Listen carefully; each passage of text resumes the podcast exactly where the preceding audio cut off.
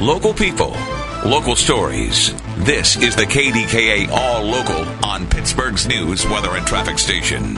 100.1 FM and AM 1020. KDKA. I'm Shelby Cassesse. One man was injured as police responded to reports of shots fired in Turtle Creek last night. It happened in the 100 block of Penn Avenue just after 8 o'clock. When officers arrived, they found a man with a leg injury, but he was not shot. He was taken to the hospital in stable condition. Anyone with information is asked to call Allegheny County Police. Starbucks employees across the country, including here in Pittsburgh, plan to walk out of work today.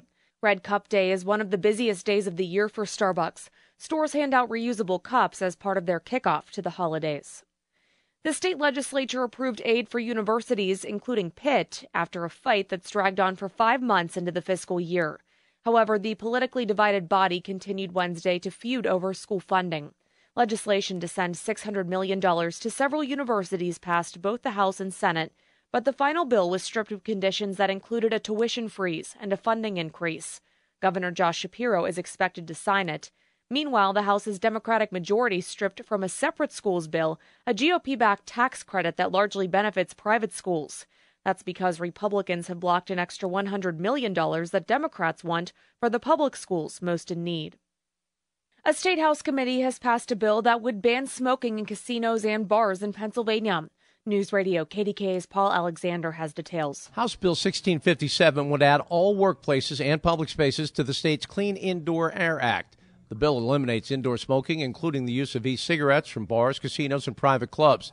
State Representative Dan Frankel of Allegheny County introduced the bill. Critics of the bill say that banning smoking at bars and casinos may lead to a loss of business.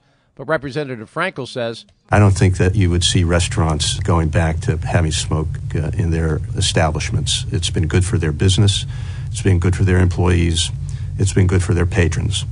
21 states currently have workplace smoking bans that cover restaurants, bars, and gambling establishments. Paul Alexander, News Radio, KDKA. Five female Republican state reps unveiled a legislative package Wednesday to increase transparency and expand protections for victims of sexual harassment. One bill would redact a victim's name from right to know documents before a settlement is reached. Another would allow pre- another would prevent taxpayers from footing the bill for settlements when a state lawmaker is accused of sexual harassment.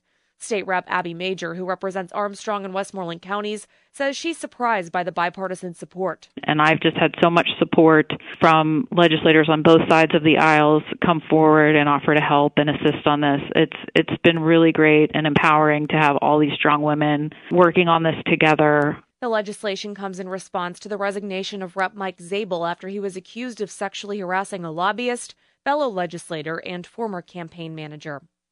Today, Visit Pittsburgh announced a 10 year tourism development plan.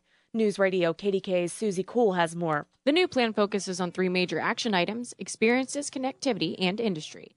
Visit Pittsburgh's president and CEO Jerad Bachar has more on the focus of the plan. We've set out about uh, really almost 14 months ago and started looking at the landscape of tourism in Pittsburgh and compare ourselves against all of our competitors with within the tourism space and really try to decide what it is that we need to make sure that we're developing over the next decade that makes us hyper competitive in 10 years' time. Several action items are already underway. Progress can be tracked on the new Tourism Development Plan microsite. Susie Cole, News Radio, KDKA.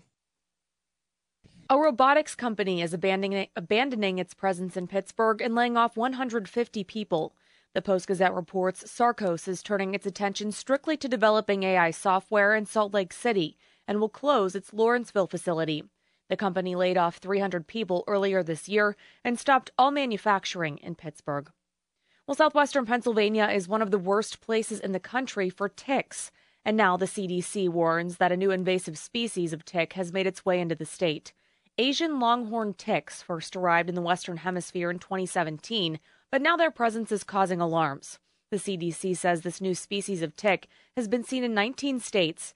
Dr. Mike Hutchinson of Animal General in Cranberry Township says this species can reproduce quickly. And the funny thing about that Asian longhorn tick is that the females don't need a male to reproduce. Oh, oh and God. females can reproduce without the male. What a nightmare. He says they can hide in tall grass and survive harsh conditions. They've been blamed for the death of three cows in Ohio.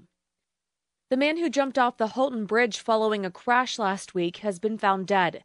The Allegheny County Medical Examiner reports 42 year old Jeremy Gilroy of Verona was recovered from the Ohio River Wednesday. Pittsburgh police say they were called to the 1500 block of Reedsdale Street around 4 p.m. Gilroy crashed his car into a pole on the Holton Bridge last Thursday. Witnesses say he then jumped off the bridge. Police are searching for a driver who hit a woman as she crossed the street in Oakland earlier this week. It happened at the intersection of Center Avenue and North Craig Street Monday morning. Pittsburgh police shared a jarring video of the incident. Kelda Gorman is crossing in her wheelchair when she's hit, then the driver takes off. She said her wheelchair was badly damaged and is unusable. Anyone with information should call Pittsburgh police. A holiday tradition returns to Point State Park with a new twist. Duquesne Light announced the Three Rivers tree will be at the point in time for light up night this weekend. The 60 foot tree was designed by a Carnegie Mellon grad with sustainability in mind. It replaces the iconic Tree of Lights, which was a holiday staple for 30 years. It was retired in 2021 as Duquesne Light looked for a more environmentally friendly option. Thanks for listening to the KDKA All Local. You can follow or subscribe to this podcast in the Audacy app or wherever you get your podcasts. For the latest breaking news, traffic, and weather, be sure to tune in to KDKA or download the Audacy app to take us with you wherever you go.